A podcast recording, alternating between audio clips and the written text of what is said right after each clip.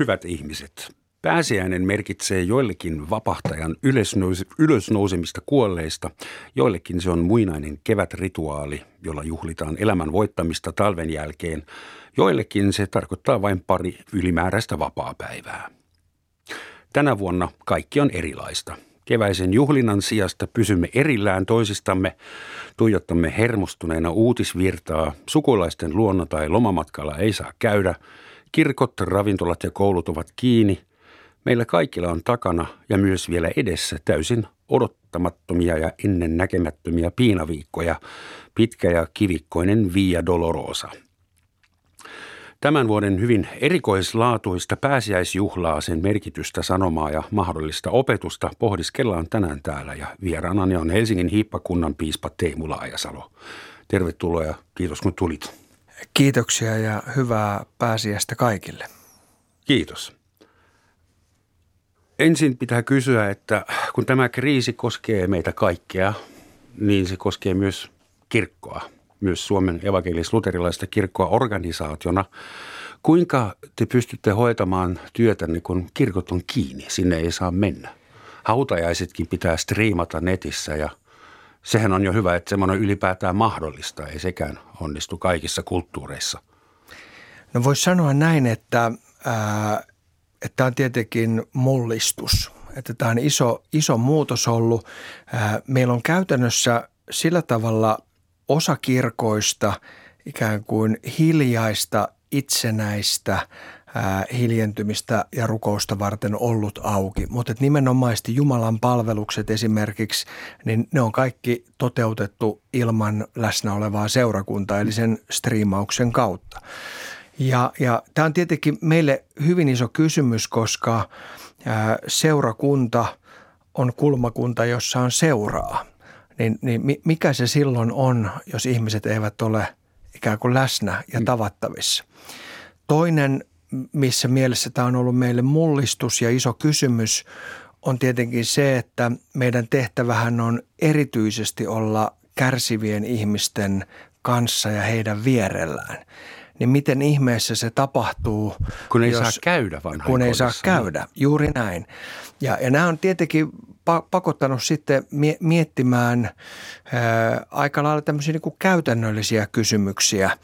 Ja, ja koska ajatus on kuitenkin se, että seurakunta ei koskaan ikään kuin lakkaa tai, tai niin kuin sulje oviaan noin niin kuin olemuksellisessa mielessä.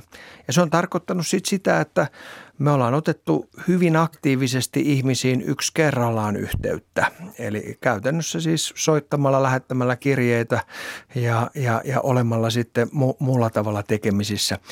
Mutta kyllä se on näkynyt tietenkin sillä tavalla, että jos ajatellaan vaikkapa niitä vanhusten piirejä, jotka aika monille vanhuksille saattaa olla ainoa viikon tämmöinen ikään kuin erityinen kohta, jos lähdetään mm. kodista pois. Niin, niin ky, kyllä, kyllä se on näkynyt semmoisen ikään kuin yksinäisyyden, jota valmiiksi on ollut lisääntymisenä ihan radikaalissa mielessä. Mm. Tai että kuinka pystytään auttamaan esimerkiksi ruoka-avussa, jos kielletään ruokajonot. Niin, niin tämä on tarkoittanut sitä, että sitten täytyy enemmän yksi kerrallaan yrittää sitten auttaa. Iso mullistus kokoontuminen ja yhdessäolo, sehän on ollut kaikissa uskonnoissa ihan keskeinen asia, ja yhteisöjen luominen. Ja nyt on ainutlaatuinen tilanne, että ei ainoastaan kristilliset kirkot ovat laittaneet ovensa kiinni, vaan myös moskeijat ja synagogat ja muut, muut temppelit, lähes kaikki ympäri maailmaa. Niin mitä sä luulet, että tämän kriisin jälkeen, nyt lähdetään nyt siitä, että me kaikki selvitään tästä, ähm, synnyttääkö tämä uuden spiritualismin aallon? Onko ihmisillä tämän jälkeen kahta isompi nälkä olla yhdessä, juhlia yhdessä, jakaa leipää ja harrastaa yhteisiä rituaaleja? Vai äh, voiko tässä käydä niin, kun ihmiset huomaavat, että no joo, ei me nyt niin kauheasti tarvittukaan näitä kirkkoja, että jäädäänpä kotiin tulevaisuudessakin? No toi on, toi on hieno ja hyvä kysymys. Ajattelen niin, että e, ensinnäkin niin me, me luterilaiset Suomessa ollaan tässä niin kuin siinä suhteessa hyvin rokotettuja, koska tämä meidän uskonnollisuus on ollut aina tämmöistä aika vähäeleistä ja, ja, ja tuota itsenäistä. Et joskus on sanottu, että jos ei varmasti halua tavata ketään, niin kannattaa mennä iso, isoon luterilaiseen kirkkoon tolpan taakse Jumalan palveluksessa, että siellä, siellä tuota, voi sitten, sitten kurkkia, kurkkia rauhassa ja, ja niin turvavaliin päästä ihan normaalistikin. Mutta kyllä tämä on varmasti semmoinen, jossa mä itse uskon, että kuitenkin tulee jälkeenpäin niin tiivistymään se inhimillinen halu viettää aikaa toisten ihmisten kanssa. Et me ei kuitenkaan ikään kuin, niin kuin täydellisesti jotenkin tulla tyytyväisiksi siitä, että me katsotaan toinen toisiamme niin kuin ruudun läpi tai Ei. kuuntelemme mm. pelkästään ääntä, vaan että, että nekin, jotka ovat aikaisemmin sanoneet, että, että, että tämmöinen etätyö pelkästään on ihanaa tai että että laitetaan nyt kaikki Jumalan palvelukset pelkästään niin kuin sähköisiin ää, välineisiin verkossa on tulevaisuus. Mä luulen, että nämäkin evankelistat tulevat myöhemmin kyllä varmaan niin kuin jotenkin puhumaan sen puolesta, että kyllä inhimillisessä kohtaamisessa on sittenkin jotain täysin ikään kuin luovuttamatonta. Ja tässä mielessä mä ajattelen, että, että varmasti myös niin kuin kirkon kannalta tämä on tässä suhteessa tämmöinen niin kuin ravisteleva hetki, jossa me joudutaan miettimään paitsi ikään kuin toimintamuotojamme, myös sitä olemassaoloamme ja, ja, ja, ja, ja sitä, että minkä takia me ylipäätänsä ollaan olemassa. Mutta sitten mä haluan ajatella näin pääsiäisen iloisissa, optimistisissa, toivorikkaissa tunnelmissa, että voisiko kuitenkin olla niin, että tämä synnyttäisi nimenomaisesti sitä janoa ja nälkää, siis halua niihin yhteisiin juhliin, mihin sä viittasit. Niin on ihmisen, äh, ikävää ihmisen luota, ja Kyllä. mä en muista kuka Joo. näin kirjoitti jo. Joo, siis jotenkin näin, että, että tämä ikään kuin synnyttäisi sit kuitenkin sitä, että, että tästä tulisi ikään kuin halu viettää nimenomaisesti aikaa, aikaa yhdessä. Meidän elämänpiirihän niin kuin hämmentävällä tavalla on jotenkin niin kuin joustava ja fleksiibeli, että siis huomaa, että, että kun elämänpiiri kapenee ja sanotaan, että Uudenmaan niin ulkopuolelle enää ei ole asiaa, niin, niin aika paljon lyhyemmätkin matkat tuntuvat jo pitkiltä matkoilta. Tai että jos ihmisiä ei saa tavata, niin, niin näin niin kuin kahden ja puolen metrin turvavälinkin päästä Roman Schatzin tapaaminen tuntuu jo suorastaan luksukselta. Täysin desinfioituneena. Maailma loppuu hyvinkään takana täältä päin katsotaan. Kyllä. Pakko muuten kysyä, kun sä oot Helsingin hiippakunnan piispa, kuinka identinen Helsingin hiippakunta on Uudenmaan kanssa? Se on, se pienempi kuin Uudenmaa.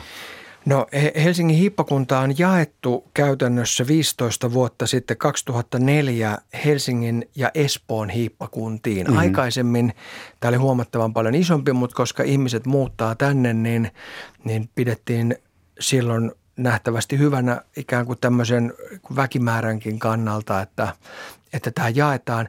No Helsingin hiippakuntaan kuuluu koko Helsinki, koko Vantaa, koko Itä-Uusimaa, joka mm. kuitenkin käsittää Porvoo, Loviisa ja sitten nämä pienet kunnat, jotka ovat itse asiassa Eli siellä. Eli rajat ovat rajat. tällä hetkellä samat kuin Kyllä, Askola, poliisi valvoo. Askola, Myrskylä, Lapijärvi, Pornainen, Pukkila, siellä ne menee. Mm-hmm. Sä mainitsit itse ihan vapaaehtoisesti, puhuit luterilaisen kirkon äh, koruttomuudesta tai niin, et käyttänyt sanaa korutonta, mutta mm. siis... Vähän, vähäeleisyys. Vähäeleisyys, joo, hienosti sanottu. Ja, ja teillä ei harrasteta suurta pomppia ja, ja suuria rituaaleja, suitsuketta ja kirkolatinaa ja sen sellaista. Ja tuli mieleen, olisiko semmoisena aikana, pandemian aikana, hyötyä vähän muhkeammasta rituaalistosta, että kaipaako ihmiset koska jotkut ääriliikkeet hän on jo ruvennut nyt tarjoamaan vähän semmoista suureleisempää lohtua ja niin, ja heitä pitää oikein estää tekemästä sitä. Joo. O- olisiko se sillä tavalla, että, että se suurelkeinen lohtu olisi kuitenkin tässä meidänkin uskossamme läsnä, mutta, mutta nimenomaisesti ehkä niin kuin substanssissa tai sisällössä. Että onhan tämä aika häpeämätön tämä ajatus ikään kuin siitä, että, että hyvin käy tai että, että, että to, to, toivo on jotenkin vääjäämätöntä tai, tai, tai ilman muuta hyvin. Se on aika, se on aika suurelkeistä. Mutta sitten sä oot ihan oikeassa siinä, että tietenkin ää, pyhän pitäisi aina erottua arjesta. Ja silloin, silloin tuota, joskus meillä luterilaisilla on kyllä tässä ehkä semmoista pientä niin kuin par, parannuksen tekemisen ää, syytä että, että, tai aihetta, että, että on varmasti niin, että juuri kriisin keskellä ihminen myös tarvitsee nimenomaisesti jotain sellaista pyhää lohdutusta, mm. joka, joka sitten ää, my, myös on, on erotettavissa. Sa, samanaikaisesti tämähän on ollut sillä tavalla kiinnostavaa, että me tehtiin piispojen kesken, Suomessa on siis ää, hiippakunnat, jokaisella piispa ja, ja, ja tuota, piispain kokous tai piispat yhdessä sopivat, että joka ikisessä Suomen neljässä sadassa seurakunnassa, siis Hangosta sinne Ivaloon tai Nuorgamiin Utsjoelle, niin jokaisessa – seurakunnassa kuitenkin vietetään Jumalan palvelus joka sunnuntai. Ovet ovat siis ikään kuin kiinni, mutta sitten annetaan mahdollisuus, että ihmiset jonkun digitaalisen välineen kautta sitten voivat osallistua siihen. Kiitos muuten Yleisradion, niin myös luterilainen Jumalanpalvelus on kello 10 aikoihin näkynyt myös nyt sitten pyhäpäivinä muuten. Mutta mut se ajatus siinä oli juuri se, että – että se on tavallaan viesti siitä, että me itse ajattelemme, että siinä Jumalan palveluksessa on kuitenkin kysymys jostain suuremmasta kuin pelkästään viestinnästä tai toiminnasta. Mm-hmm. Että siinä on kysymys siitä, että vaikka se tuntuu ihan hullulta, niin me ajattelemme, että siinä on tämmöistä niin kuin, voisiko sanoa hienosti, sakramentaalista maailman pyhittämistä, että Jumala jollain salatulla tavalla toimii siinä – se oli mun mielestä aika niin kuin hauska huomata, että kun sitähän voisi niin kuin ajatella, että tämä on tämmöisestä niin kuin insinöörimäisestä luterilaisesta tuotantotalousnäkökulmasta katsottuna, niin tämä on niin kuin hulluutta. Että mieluumminhan nyt, että pannaan yhdestä kirkosta ja tehdään hyvät striimit ja näytetään kunnon show niin, kunnon kaikille. korkeatasoinen systeemi. Miksi joka puolella pitää nyhertää sitä pientä? Mutta se ajatus on juuri siinä, että se pyhä tulee arjen keskelle joka niemessä ja notkossa jollain salatulla tavalla. Tämä joka puolella nyhertäminen on takuulla oikea ratkaisu, koska niin, mitä Nuorgam tekee hienolla helsinkiläisjumalan palveluksella 4K-resoluutiolla. Mutta on hienosti sanottu. Kiitos, että sä sanot tänne. Joo, Ky- no siis kun ette pääse ihmisten koteihin, ettekä vanhain koteihin, niin sentään paikallinen – paikallinen kirkko. Ja tuleepahan Suomen kirkkorakennukset tuttu myös, kuinka kaikista tehdään videoita. Se, se on muuten totta ja, ja, ja silloin se on jännä juttu, joka myös liittyy tähän, ää, tämä on vähän nyt rumasti sanottu, mutta yksi, yksi vanhempi pappi sanoi, että, että suomalaiset on kiinnostuneita kyllä kirkosta, kunhan se palaa. eli, eli siis, ja, ja, ja hän ei sanonut sitä jotenkin niin kuin rumasti ihmisiä kohtaan, vaan hän, hän kuvasti sitä, että – Rakennusteknillisesti. Et, et, niin, tai että se kaipuu siihen ikään kuin omaan lähikirkkoon on tärkeä, mutta samalla on semmoinen, että älkää nyt liikaa sekoittuko tähän mun arkielämään. Hmm. Mutta sitten jos se kirkko palaa tai jos se kirkko on totaalisesti uhan alla tai jotenkin näin, niin sitten sillä onkin joku semmoinen syvä merkitys. Ja mä ajattelen, että siinä on jotain kauhean kaunista. Se kertoo siitä, että, että joku semmoinen niin kuin varovainen, hiljainen kaipuu mm. siihen on olemassa. Sitten lahjoitetaan rahaa ja kirkko rakennetaan uudelleen. No ehkä näin. Ja, ja sitten ennen kaikkea niin, niin mä ajattelen, että se, se jotenkin tangeeraa tai liittyy siihen, että jokaisessa pienessä seurakunnassa siellä kirkossa kuitenkin paikallisesti on juuri kuitenkin sunnuntaisin valot päällä mm. ja, ja tapahtuu jotain. No se on vähän lukuleipuri. Semmoisesta ei ole iloa, jos se sijaitsee toisessa kylässä. Sen, sen on sanottu. pakko olla paikallinen.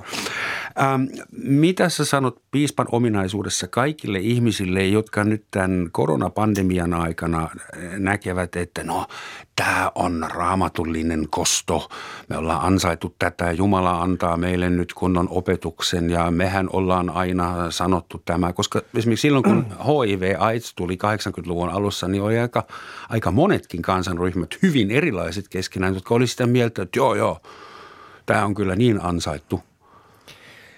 Ky- kyllä mä sanoisin hyvin nopeasti, että nyt kannattaisi olla hiljaa.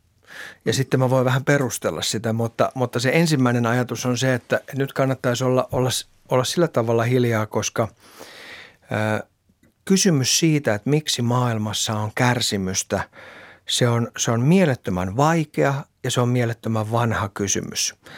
Ja, ja semmoiset niin nopeat vastaukset, niin, niin niissä on aika iso riski semmoiselle henkiselle ja hengelliselle väkivallalle. Tarkoittaa käytännössä siis sitä, että, ää, että niin kuin isä meidän rukouksessa jotenkin sanotaan, siinä sanotaan, että tapahtukoon sinun tahtosi, mutta se, se, se myös on, on, on jollain tavalla ikään kuin ihmisen pieneksi tulemista ja Jumalan suureksi niin kuin sallimista.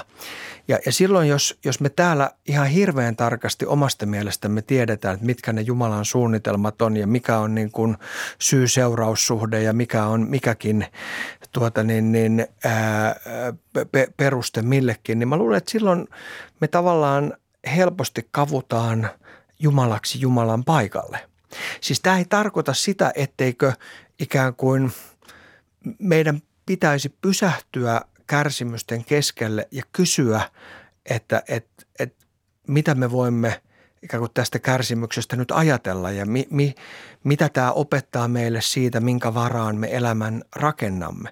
Mutta mä ajattelen, että on mielettömän vaarallista ruveta ikään kuin Jumalan puolesta näitä, näitä selittämään. Ää, melkein 500 vuotta sitten, taitaa olla 493 vuotta sitten, yhteinen ystävämme Martin. tohtori Martin Luther kirjoitti itse asiassa rutosta. Ja, ja, ja, ja silloin siis riehui rutto ja hän kirjoitti, ää, kuten vain saksalainen voi ihanasti kirjoittaa. Kiitos, siis, siis, siis rationaalisesti, älykkäästi, tarkasti ja, ja tietyllä tavalla humoristis väkevästikin. Hmm. Mutta mut hän, hän juuri sanoi, että, että yhtäältä meidän pitää nyt ää, toimia niin kuin viranomaiset meitä opettavat. Eli desinfioida mm-hmm. ja, ja pitää etäisyyttä toisiin. Ei mennä, hän käytti sanaa ää, hillumaan. Siis ei, ei, mennä, ei mennä siis ikään kuin väkijoukkoihin hillumaan, vaan, vaan eristäytyä ja, ja noudattaa. Mutta sitten hän sanoi myös sen lisäksi, lähimmäisiä pitää rakastaa, pitää yrittää auttaa niitä jollain turvallisella tavalla, joilla menee tosi huonosti. Mutta sitten aivan erityisen jotenkin hauska ja mun mielestä pysäyttävä ajatus oli se, että nyt ei ole aika kiusata Jumalaa. Eli ei pidä asettaa Jumalalle sellaisia kysymyksiä, jotka esimerkiksi nousee tämmöisestä hurmahenkisyydestä. Onko se mm-hmm. schwermelai vai mikä se on? Schwermerai. Schwermerai, no, ja. Hurmus. Si, äh, hurmus siis, äh, äh, jossa, jossa siis ajatellaan, että, että että jos Jumala haluaa minut pelastaa, hän voi minut pelastaa. Minä menen nyt tuonne väkijoukkoon Minulle ei voi sattua mitään. Minulle ei joo. voi sattua mitään. Ja hän sanoi, että se on aivan sama, jos sä et so, hakisi apua, kun talo palaa, vaan jäisit vaan sinne tai söisi hmm. lääkkeitä. Ja no. tässä oli mun mielestä jotain semmoista niin kuin aika viisasta, siis 500 vuotta sitten, jotka voi mun mielestä soveltaa tähänkin aikaan. Käytännön ohjeita, joo. joo. Um, joillekin ihmisille saattaa nyt tulla uskon puute, että miksi meidän pitää nyt kärsiä tämä. Että kaikki oli jo ennestään niin paha, oli ilmastolämpeneminen ja pakolaiskriisi ja vihapuheita ja kaikki. Ja nyt tulee vielä koronaa. Ää, klassinen kysymys, itse Jeesus ristiin naulittuna jo sanoi, ää, miten se meni, Eeli, Eeli, aramean kielellä. Isä, isä, miksi minut hylkäsit? Kyllä, joo. joo. Eli itse Jeesukselle tulee kunnon uskonpuute aika ratkaisevalla hetkellä, niin mitä sä sanot heille, jotka nyt on sitä mieltä, että no joo, se tästä uskosta tai ylipäätään? Tuo, toi on tärkeä kysymys ja toi liittyy jotenkin siihen mun mielestä ihmisen pienuuteen ja siihen pieneksi suostumiseen. Siihen, että, että Jumalalle jää tilaa olla suuri ja ihmiselle on ikään kuin välttämätöntä olla pieni. Ja se tarkoittaa, että, että me ei voida selittää kärsimystä pois. Että jos me yritetään selittää, että se johtuu tästä tai tosta tai että sä et nyt huomannut vaan tätä, niin, niin me ei tavallaan oteta tosissamme sitä kärsimystä. Siis sitä hirvittävää kärsimystä, mitä maailmassa on, kuten sä viittasit monilla esimerkkeillä tai nyt tällä. Ja silloin mä ajattelin, että ainoa ratkaisu on juuri toi ristin Jumala, mihin sä viittasit. Että, että me, me, meillä kristinuskossa on Jumala, joka itse kärsii ihmisen kanssa ja ihmisen puolesta – ja, ja meidän ainoa mahdollisuus on luottaa siihen, että, että viime kädessä hän haluaa meille kuitenkin hyvää. Ja, ja se luottamus ja tavallaan Jumalan varaan heittäytyminen on oikeastaan meidän ainoa mahdollisuus. Luottamus niihin sanoihin, jossa Jumala haluaa meille hyvää. Se on, se on, se on hirvittävän vaikeaa tietenkin juuri siinä mielessä, että – mun mielestä ihmisen kuuluukin kysyä, että, että miksi minulle käy näin. Meillä mm. on vanhassa testamentissa Jobin kirja tai mm. Saarnaajan kirja, joiden ero on oikeastaan vielä se, että, että toinen on vielä pessimistisempi siis. Ja, ja, ja, ja, ja niissä jo näkyy tämä, että, että miten ikään kuin mahdotonta meidän on ymmärtää tätä kärsimystä. Sitten me voidaan ajatella että osa on jotain sellaista, joka on tämmöistä nyt sallimusta, osa on sellaista, joka vaan on nyt meidän kohdalle käynyt. No sitten varmasti voi sanoa perinteisellä tavalla, että osa on äh, sitä pahan työtä, siis, siis sielun vihollisen, perkeleen töitä. Mm. Mutta mä ajattelin, että näissä kaikissa kannattaa olla aika varovainen. Että jos hirveän isolla äänellä tietää, että mistä tässä on kysymys, niin, niin menee Sitten niin kuvittelee tietävänsä. Joo, mm. joo. Semmoinen ajatus tuli, että eikö tällainen koronakriisi olisi oiva sauma luoda semmoista narratiivia nyt niin kuin uskonnollisen yhteisön, että me olimme ylimielisiä, me olemme tehneet kaikki seitsemän kuolemansyntiä viime, vielä viime marraskuussa ja nyt, se, nyt tulee kuitti ja meidän kaikkien pitää tehdä parannus. Repent everybody. Eli nythän olisi niin kuin kirkolla kuin kirkolla, uskonnolla kuin uskonnolla sauma vähän tiukentaa moraalista korsettia ja mehän sanottiin teille, että näin ei voi jatkua. Joo. Et onko, kutittaako tämmöinen ajatus? Koska... No, no tämä on, tää on hyvä, tää on hyvä, hyvä niinku kysymys. Mua se ei kutita lähinnä siksi, että mä ajattelen, että ihmisellä on kyllä niin kuin taakkoja joka tapauksessa kannettavana. Että niitä kohtia, missä hän on ikään kuin pienenä ja niitä, voisiko sanoa, maanpäällisiä pieniä helvettejä, mä luulen, että meillä kaikilla on tavalla tai toisella Väitätkö, että kärsimysten määrä on vakio? No mä, mä, en, ole siitä, mä en ole siitä varma, mutta mä, mä, sanoisin, mä sanoisin ainakin niin päin, että, että kyllä meillä niin kuin sitä ää, lain, lain äh, ikään kuin saarnaa tai sitä, sitä niin kuin, ää, alaspistävää pysähtymistä ja taakkaa on, on niin kuin joka tapauksessa maailma täys. Ää, se on erilaista erilaisilla ihmisillä, mutta kärsimystä maailmassa on. Et mä haluaisin mieluummin ajatella niin, että, että tämä voi olla kohta, joka, joka pistää meidät pysähtymään ja näkemään, että mikä elämässä loppujen lopuksi on merkityksellistä. Mm-hmm. Mikä elämässä loppujen lopuksi on tärkeää ja minkä varaan ää, loppujen lopuksi voi elämäänsä niin kuin rakentaa. Mä ajattelin, että näihin on paljon teologisia ja hengellisiä vastauksia. Ja, ja tämähän on sillä tavalla, voisiko sanoa, että tämä on hyvin demokraattinen kriisi. Kun mm. yleensä kun meillä on joku kriisi, niin se on, se on paikallinen ja joku voi ajatella, että no, että mä en mene sinne. Tai että, että mä lähden tätä kriisiä karkuun. Tämä on Mutta, todella egalitaristinen no, no tämä on siinä mielessä. Joo, koska se on ihan sama, onko noin niin periaatteessa, että onko rahaa vai ei, tai että mikä on varallisuus tai väri. Täältä ei pääse karkuun. Itse asiassa ihonväri taitaa jollain tilastollisella tavalla vaikuttaa. Tietyissä äh, USAn yhdyskunnissa on, on kuollut huomattavasti enemmän mustaihoisia ihmisiä jostain syystä. Sitä tutkitaan parasta aikaa, mutta toivottavasti ei tule vielä semmoista epäoikeudenmukaisuutta mukaan peliin. Joo, me, me Mutta siis luuletko, sä, uskotko jonkinnäköiseen arvorenessanssiin? Siis meillä rikkaissa Uskon. maissahan mietitään Joo. vielä, että onko meillä tarpeeksi pastaa ja vessapaperia. Joo. Mutta hyvin pian täälläkin pitää omat arvot Joo. ottaa uudelleen tarkasteluun. Mutta toi on hieno sana, arvorenessanssi. Neljä S, renessanssi. Mm, kiitos. Niin, niin tuota, ää, se, on, se on hieno sana siksi, että, että siihen on jotenkin helppo vastata nopeasti, että kyllä – et, et siltä, siltä tuntuu, että tässä varmasti on joku semmoinen niin uudenlainen, uudenlaisen pysähtymisen paikka, josta varmasti palataan tavalla tai toisella aika lailla vanhaan malliin. Mutta, mutta että tämä on sen verran pitkä ja radikaali ja totaalinen tämä pysähdys, että tässä varmasti ihmiset joutuu hetken aikaa miettimään ää, ihan uudella tavalla, että mikä, mikä tässä on jotenkin sellaista, joka on tärkeää, pysyvää ja minkä varaan haluaa, haluaa elämää rakentaa.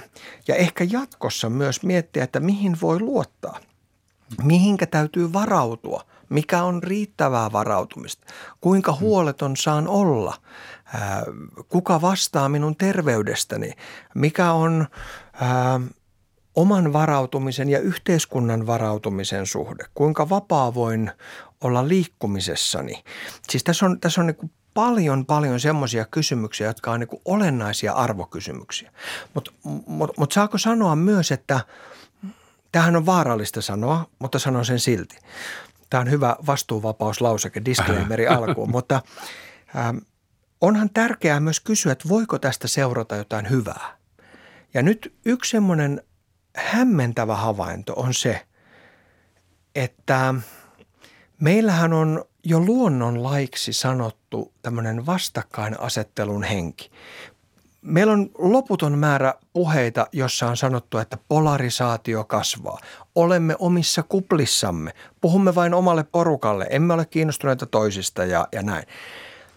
Tämä koronahan muutamassa viikossa – jotenkin muutti tämän luonnonlain kokonaan. Nyt istumme oikeasti omissa kuplissamme, mutta yhdessä. Ju, juuri näin. Siis mä ajattelen, että tämmöinen vastakkainasettelun henki on tosiasiallisesti pitoisuudeltaan niin romahtanut.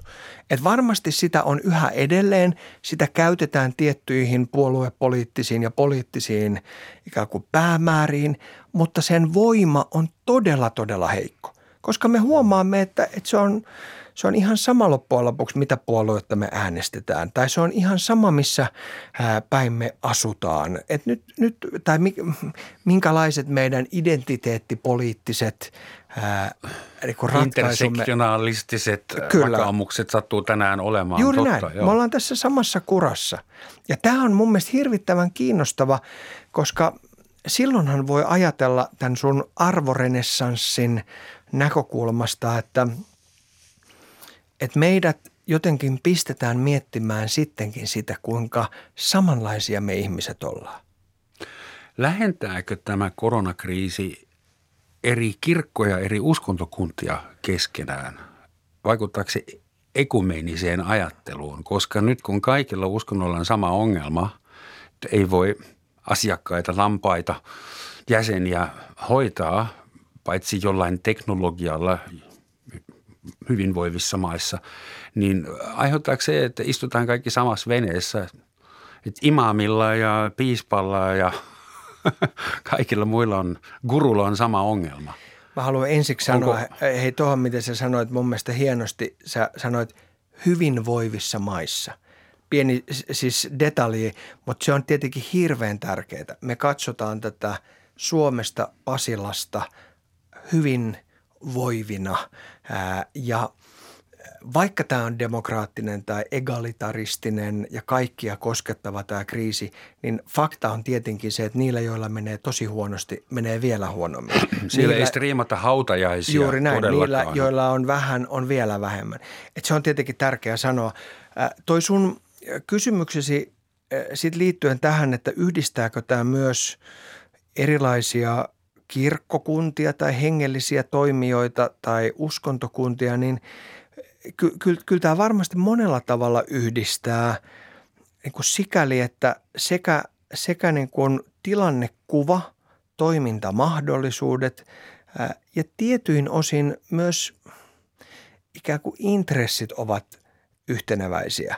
Että on ajatus siitä, että, että tämä on se hetki, jolloin haluamme olla ihmisen puolella. Tämä on se hetki, jolloin on tavallaan ainutlaatuinen määrä myös kysymyksiä, jotka ovat luonteeltaan hengellisiä. Miksi tämä nyt tapahtui? Koskeeko tämä minua? Miksi tämä koski juuri minua ja niin eteenpäin. Ja sillä tavalla voisi ajatella, että, että sillä on, on tämmöistä merkitystä. Mä olin siis äh, vähän yli kaksi kuukautta sitten Roomassa, Vatikaanissa ja sain tavata pyhän isän Paavin, siellä myös kardinaaleja ja, ja sitä katolisen kirkon johtoa – silloinhan koronasta ei puhuttu mitään, mutta puhuttiin pakolaiskriisistä ja puhuttiin siitä, miten pakolaiskriisi on tosiasiallisesti yhdistänyt lähinnä nyt kirkkokuntia. Hmm. Ja, ja koska semmoinen vieraanvaraisuuden periaate ja ajatus siitä, että muukalaisia pitää kohdella hyvin, on, on niin ikään kuin ää, yhdistävä tekijä – ja, Mä yritin ja, säästää tämän sun Paavin vierailun vielä vähän. No, palataan mutta, siihen, voidaan palata ei, siihen se tuli nyt. Pal- sä nimittäin sä sait yksityisaudienssin ja pidit siellä puheen, jossa sä sanoit muun muassa, siis sä raportoit tavallaan Suomen yhteiskunnallisesta ja hengellisestä tilanteesta ja siteeran. Vastakkainasettelu voimistuu, kovat sanat ja keskinäinen ymmärtämättömyys lisääntyvät. Riitaisuus ja pahantahtoisuuden ylevöittäminen leimaavat aikamme. Haluu ymmärtää toista ihmistä on muuttunut haluksi ymmärtää toinen ihminen väärin. Ja näin sanoit ennen koronakriisin alkamista, että miten tämä yhteinen uhka on sun mielestä tähän vaikuttanut? Tämä on tärkeä ja pysäyttävä kysymys, koska mä en enää voisi pitää tuota puhetta – ja mä olen huolissani, koska mä olen kirjoittamassa kirjaa tuosta aihepiiristä syksyksi. Ja nyt jos tämä koronakriisi jatkuu, niin mun argumentti häviää. Mitä jos meidän polarisaatio, vihapuhe ja kaikki muukin häviää? Niin siis, äh, no voidaan sanoa, että ainakin nyt on, uskallanko sanoa, talvisodan henki Siis on jotain sellaista, että meidät on yhdistetty ää, ulkoisen uhan vuoksi ja me ollaan, me ollaan ikään kuin samalla puolella samalla kun mä kuulen, äh, kuuntelen tuota omia sanojani äh, parin kuukauden takaa sun lukemana, niin kyllä mä myös tunnistan sen aika nopeasti, että toihan se tilanne oli. Että meillä on ikään kuin taustalla kehityskulku, jossa nimenomaisesti on tämmöinen, voisiko sanoa niin kuin väärin ymmärtämisen glorifiointi, jossa, jossa ikään kuin tehdään taidetta ja, ja huumoria ja iloa ää, siitä, ää, että, että voidaan olla ikään kuin omissa kuplissa oikeamielisten kesken puhdasoppisina. Hmm. Ja, ja, ja tämä on nyt jotenkin muuttunut. Mä en tiedä, että siis mä olen aivan varma, että se palautuu jossain kohdassa. Mutta nyt se kysymys on, että kuinka – kauan kestää, että se palautuu ja olisiko sittenkin niin, että se ikään kuin pitoisuus olisi pikkusen pikkusen vähäisempi tämän Mä, kriisin jälkeen. Yksi mittari voi olla se, mitä eri maissa hamstrataan. Saksassa pastaa ja vessapaperia, Suomessa vissiin samaa. Ehkä vähän bulkiviiniä, että... mutta Amerikassa ostetaan käsiaseita. ilmeisesti siellä psykologisesti varaudutaan yleiseen levottomuuteen tai todella kriittisiin olosuhteisiin. Tätähän voidaan selittää siis teknisesti ja hygienisesti, että on hyvä, että on vessapaperia ää, tai että on hyvä, että on aseita, jos tulee ää, yleisiä levottomuuksia tai kahakkaa. Mutta mä luulen, että, että se vessapaperin hamstraus noin niin kuin psykoanalyyttisesti maallikko ää, tässä nyt puhuu – kertoo kuitenkin jostain muusta. Siis, siis se kertoo tietenkin jotenkin siitä, että yrittää kontrolloida sitä, mitä vielä voi kontrolloida. Siis mm. ajatus siitä, että jos kuollaan, niin kuollaan ainakin puhtaalla pepulla. Niin tai... ainakin voi vielä ampua itseni lopuksi, jos niin, muuta. niin, ja mä luulen, että sitten taas siellä niin Amerikassa – niin se ajatus on var, varmaankin jotenkin siis siitä, että, että tämä on se, mikä minua niin kuin viime kädessä suojaa. Vaikka samalla tajua, että, että virukseen on vaikea osua. Niin kuin vaikka olisi isommallakin kaliberilla ampumassa, niin Todella, niin siihen, on niin kuin, siihen on vaikea osua. Mm. Mutta se, se vastaa johonkin siihen perimmäisen turvan tarpeeseen. Mm. Se on eräänlainen laastari. Eräänlainen laastari tai sitten ehkä voisiko sanoa eräänlainen niin kuin, ää, kallio, jonka varaan ikään kuin yrittää niin kuin kurkottautua tai, tai heittäytyä. Kirkolla, ei niinkään luterilaisella, luterilaisella kirkolla, mutta hyvin paljon katolisella kirkolla, joka edustaa mun kulttuuritaustan ainakin, niin sillä on ollut usein suuria vaikeuksia tieteen kanssa. Et se kesti pitkään, kunnes tehtiin kompromissi, että aurinko ei kierrä maapallon ympäri, vaan toisinpäin. Ja Galileon piti vannoa vääriä valoja ja kaikkea. Ähm, luterilainen kirkko on vissiin aina ollut semmoinen aika äh, scientific, eli niin kuin tieteellinen tai tieteen kanssa harmoniassa. Mutta nyt on semmoinen tilanne monessa maassa – Euroopassa ainakin, että tällä hetkellä meitä johtaa virologit. Ei edes poliitikot, jestas, vaan jotkut THL tai Robert Koch-instituutin tai John Hopkins Universityn äh, viruksen leviämis- ja estämisasiantuntijoita, joita me ei olla koskaan nähty ennen. Ja heihin pitää nyt luottaa. Että näetkö tässä jotain vaaraa, että tämä, tämä niin tiede uutena uskontona, nyt ollaan kvantti, kvanttitasolla maailmankuva on probabilistinen ja Jumala on, se on niin viime vuosisadan juttu tai viime vuosituhannen. No äh, isoja ja tärkeitä kysymyksiä. E, e, ensiksi täytyy sanoa, että tämä – kun kristin uskon yleisesti ja tieteen välinen suhde, niin tämähän on hirveän kiinnostava, koska on totta, että, että siellä on aikoinaan ollut näitä vastakkainasetteluja. Samanaikaisesti, jos me katsotaan merkittävimpiä eurooppalaisia tai maailman merkittävimpiä yliopistoja, niin on aika usein Saint Niitä jotain. Tai, tai, tai, tai, Juuri näin, että ni, niillä, on, niillä on joku tämmöinen, tai että sitä, sitä tie, tiedettä on myös tehty niin kuin – hirvittävä voima. E, et, me, meillä on niin kuin tähtitieteen tai matematiikan kannalta ollut olennaisia kysymyksiä, joita on, on niin kuin ratkottu nimenomaisesti no, noissa piireissä se on, se on kiinnostavaa. Sam, samanaikaisesti siellä on ollut tämä niin kuin vaikeus ja vastakkainasettelu. No, luterilaisessa perinteessä vanha sanonta on, että uskon tehtävä on ihmetellä tieteen tehtävä on eritellä. Ja, ja, ja se on tavallaan se, että me ajattelemme, että Jumala on luonut maailman. Se, että millä tavalla se on tapahtunut, koska ja miten ja missä järjestyksessä, niin se on sitten ikään kuin tieteen tehtävä kertoa. Musta on ja, aina ollut hullu tämä, tämä äh, skisma, koska mitä enemmän tieteellisesti tutkii maailmankaikeutta, sitä syvemmäksi tämä arvoitus – menee. Niin, aina on kukaan... joku piste, jossa tavallaan ikään kuin pitää esittää se kysymys tai hyppy ja, ja, ja näin. Mutta ähm, tämä on, on mun mielestä kiinnostava havainto tämä, että, että me ollaan nyt tavallaan aika spesifin tietyn ryhmän, ää, voisiko sanoa nyt jotenkin ei, ei, ei, ei niin kuin vallassa, mutta varassa ehkä. E, ja, ja, ja tuota – ehkä se kuvastaa sitä, että vähän samalla tavalla kuin varmaankin tämmöisissä perinteisimmissä sotatilanteissa, jossa siis armeijat taistelee armeijoita vastaan, niin tosiasiallisesti silloin varmasti sotilaat asiantuntemuksensa johdosta ovat niitä, jotka sitten ikään kuin kertovat, ää, mihin suuntaan pitäisi mennä silloinkin, kun po- mm. po- poliitikot tosiasiallisesti sitten viime kädessä ne päätökset tekee.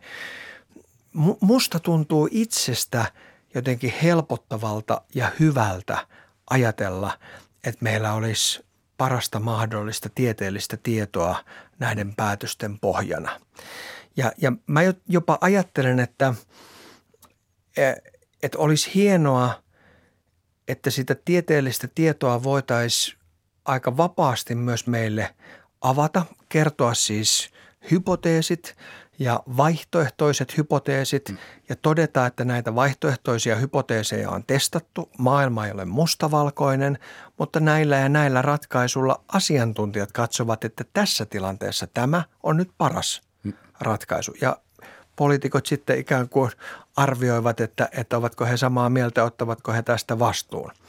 Ja jotenkin se tuntuu itse asiassa aika niin kuin helpottavalta ajatukselta ver- verrattuna siihen niin kuin jo, joissain nimeltä mainitsemattomissa maissa, joissa poliitikko saattaa antaa tuota niin, niin lääketieteellisiä ja hygienia ohjeita. Niin ohjeita. Kyllä, ja no. itselääkimisohjeita. Sä puhuit äsken sodasta yksi asia ihmetyttää varmaan monia muitakin, että koronaepidemiaan on tähän mennessä kuollut 780 000 ihmistä. Syyrian sodassa on kuollut jo yli puoli miljoonaa ihmistä ihan ilman verenpainetauteja, diabetesta, pieniä lapsia, kokonaisia sairaaloita on räjäytetty siellä keskellä, keskellä yötä. Niin minkä takia yhtäkkiä nämä ihmiselämät, joita nyt pitää surraa – ovat niin paljon tärkeämpiä ja saavat niin paljon enemmän tilaa kuin kaikki muut. Pienessä sodassa kuolee enemmän ihmisiä kuin tässä koronassa, mutta tämä on, me ollaan tehty tästä globaali tapahtuma itsellemme. Tämä on, tämä on karmea kysymys. Tämä on karmea kysymys ja tämä on kysymys, joka tekee mieli esittää usein. Juuri liittyen siihen, mitä me puhuttiin aikaisemmin siitä hyvinvoivasta – ja ei hyvinvoivasta maailmasta. Et nyt jos me ajatellaan ja pannaan asioita mittasuhteisiin, niin vuorokaudessa vähän laskutavasta riippuen 20-30 000 ihmistä kuolee nälkään ja yksinkertaisiin tauteihin, siis joka vuorokausi. Siis, ja siis nälänhätään. hengityssuojaimia. Niin, niin. Ja, ja, ja siis tämä on niin kuin normaali tilanne, 20-30 000. Ja joka olisi siis sekunnissa ja helposti ratkaistavissa ää, murto-osalla niistä toimenpiteistä, mitä me nyt tehdään pelkästään taloudellisesti. No nyt sitten, jos tämä on tavallaan se niin kuin kauhea havainto, niin sitten tietenkin semmoinen – helpottava havainto on se, että tämmöisiä me ihmiset ollaan. Silloin kun me ikään kuin nähdään jotain lähellä, se koskettaa meitä enemmän. Jos tässä lähellä kuolee 10 ihmistä tai 30 ihmistä, niin Yleisradio uutisoi siitä laajemittaisemmin. Jos Afrikan sisällissodassa jossain sivutaistelussa kuolee 10 tai 30, niin me ei tiedetä siitä yhtään mitään. Ja tämä on tavallaan inhimillistä. Me ikään kuin ymmärrämme sen läheltä – ja olemme siitä niin kuin kiinnostuneempia, koska se koskettaa meitä. Ja nyt kun tämä koskettaa niin voimakkaasti meitä hyvinvoivia, meitä tavallisia, ikään kuin arkea eläviä, niin sen takia tämä on näin radikaali. No, toinen semmoinen helpottava ehkä näkökulma tai oikeuttava voisi olla se, että tämän välilliset vaikutukset tietenkin ovat radikaaleja. Ja ne kysymykset, että mitä se tarkoittaa, kun talous on kuukausia käytännössä alhaalla. Mitä se tarkoittaa yksittäisten ihmisten työttömyyden ja sitä kautta kasautuvien ongelmien näkökulmasta? Jos lapset eivät saa nähdä eivät saa käydä koulua, eivät saa nähdä kavereita, eivät saa osallistua harrastuksiin, eivät saa nähdä isovanhempiaan, niin mikä on sen hinta ikään kuin pidemmän päälle – ja, ja silloin voidaankin ajatella, että, että yhtäkkiä tämänkin kriisin tämmöiset niin kuin välilliset, vaikka ne ei liittyisi kuolemaan suoraan, mutta sen välilliset mm. tavallaan niin kuin terveydelliset ja kokonaishyvinvoinnilliset ää, jotenkin niin kuin raskaudet ovat, ovat niin kuin ainutlaatuisia. Kyllä me varmaan muutama viikko kestetään Mutta jos tämä venyy todella pitkäksi tai jos tulee toinen aalto myöhemmin tänä vuonna, niin sitten voi olla tilanne täysin erilainen. Mikä on sun oma worst case scenario? Onko sulla joku kriisiryhmä siellä kirkossa? Varaudutteko? Hamstraatteko jotakin? Rakennatteko uutta teknologiaa? Me, me, me ei hamstrata, mutta, mutta se ajatus on se ehdottomasti, että kirkko toimii kaikissa olosuhteissa. Ja meillä on lakisääteinen tehtävä yhtäältä hautausten järjestämiseen kaikissa mahdollisissa olosuhteissa ja toisaalta myös henkisen kriisin kestävyyden tukemistehtävä. Ja, ja yksi osa tätä henkistä kriisinkestävyyttä on varmasti se, että kyllä me ollaan resurssoitu diakoniaan, sairaalasielunhoitoon, perheneuvontaan, erilaisiin lasten ja nuorten palveluihin, mitä nyt pystytään tässä ajassa tekemään. Ja, ja kyllä se tietenkin liittyy siihen, että, että – on varmaan selvää, että mikäli tämä jatkuu pitkään, niin jossain kohdassa alkuinnostus, ää, yhteen puhaltamisen henki, talvisodan henki. Mm. Ää, muuttuu jatkosodaksi. Mu- muuttuu, muuttuu jossain kohdassa aivan toisenlaiseksi ja silloin ihmiset ikään kuin näyttävät niitä huonompia piirteitään ja taistelevat toinen toisiinsa vastaan ja väsyvät ja menettävät halun elää tai merkityksen kokemuksen ja, ja, ja se, on, se on olennaista, että, että silloin on ikään kuin yhä edelleen kykyä vastata siihen. Hmm. Se, on, se, on, se on tylsä kuvasto, että sanotaan, että tämä ei ole pikamatka, vaan maraton, mutta mm. mä ajattelin, että se on aika hyvä näkökulma. Jos meillä on hyvä tuuri, niin se on vain kymppitonni. No joo, juuri näin. Tehdään juuri vireenit. Näin. Joo, juuri näin. Ja jos tämä kriisi pitkittyy ja pahenee, niin sitten on varmaan entistäkin tärkeämpi, että te olette läsnä neljässä sadassa pitäjässä, joka siis kattavasti.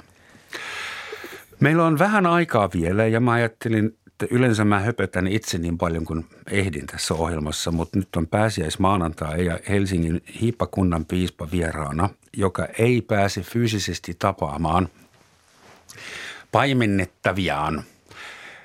Haluaisitko ex katedra, niin ei luterilainen ei voi ex katedra puhua, mutta onko sillä joku virallinen tiedotus vielä piispan ominaisuudessa? No kiitos, että kysyt.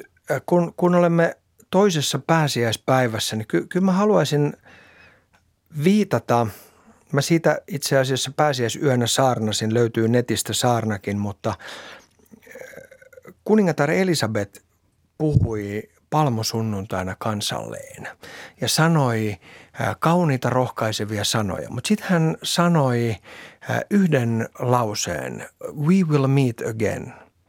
Eikö ja, se ole Charlie Chaplinin tekemästä ja se on, se on äh, legendaarisesta äh, swing-kappaleesta, joka, joka tuota vähän samassa hengessä kuin sun alkutunnari ah. soi sodan aikana. We'll meet again. Don't know where, don't know when, Kyllä, but we'll but, meet again some sunny day. Kyllä.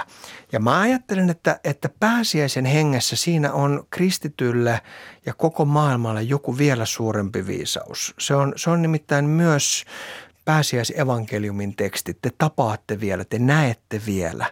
Ja mä ajattelen, että se liittyy tähän meidän horisontaaliseen näkemiseen siihen, että me vielä toinen toisemme tapaamme ihmisinä, mutta se on myös se ikään kuin taivaallisen toivon lupaus, että myös ne, jotka tässä ajassa kärsivät ja kuolevat, tulevat vielä jälleen näkemisen riemussa tavattaviksi taivaassa. Ja mä ajattelen, että se on, se on semmoinen, jonka mä tässä haluaisin sanoa. Siis Toivoa herättäköön se, että me eletään vakaassa maailmassa, äh, vakaassa äh, maassa, tämän maailman varmaan vakaimmassa maassa. Toivoa herättäköön se, että viranomaiset meillä ovat hyviä, välittävät meistä. Mutta haluan myös sanoa, että toivoa herättäköön myös se, että tässä ei ole kaikki, vaan vielä kerran äh, nekin, jotka nyt menetetään, tullaan tapaamaan taivaan riemussa. Pitääkö Amen. See you on the other side. We'll meet again.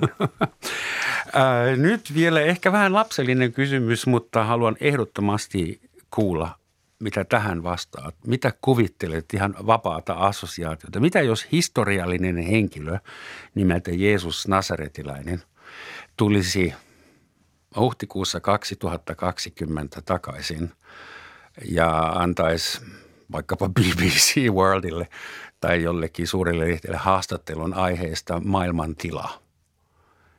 Millaisia madonlukuja saisimme kuulla? No ensiksi täytyy sanoa, että kun elämme toista pääsiäispäivää, tämän päivän ensimmäisen vuosikerran evankeliumiteksti on tunnettu Emmauksen tien evankeliumi, jossa siis opetuslapset kävelevät Jerusalemista Emmaukseen, siis joka on kaupunki parin tunnin päässä, ja – eivät tunnista Jeesusta. Jeesus kävelee heidän vieressä, eivät tunnista. Puhuu kaikkia kivoja juttuja, mutta he eivät tunnista. Ja mä luulen, että saattaisi olla sama ongelma, jos Jeesus tulisi tähän BBClle tai Helsingin Ylen Pasilaan, niin voisi olla, että hetki kestäisi ennen kuin tunnistaisi. Mutta mä haluan kyllä ajatella, että Jeesus sanoisi varmasti nämä sanat, että, että rakasta lähimmäistäsi niin kuin itseäsi, mutta sitten siihen perään kuitenkin – jotenkin rohkaisisi armon, sanois, armon sanoin ja, ja, ja, ja to, toteaisi sen tavalla tai toisella, että, että meitä rakastetaan ei sellaisena, mitä meidän pitäisi olla, vaan sellaisena, mitä me olemme juuri hänen itsensä Kristuksen työn vuoksi. Suuret kiitokset Helsingin hiippakunnan piispa Teemu Laajasalo. Tähän loppuun vielä ei-kristillinen sitaatti – Täysin syytön mies uhrasi itsensä muiden hyväksi, myös hänen vihollistensa hyväksi, ja siten hän maksoi maailman lunnaat. Se oli täydellinen teko. Näin pääsiäisen tapahtumat kommentoi aikanaan Intian itsenäisyysliikkeen johtaja Mahatma Gandhi. Kiitos teille taas. Pysykää terveinä, rauhallisina ja kauniina. Hyvää pääsiäistä.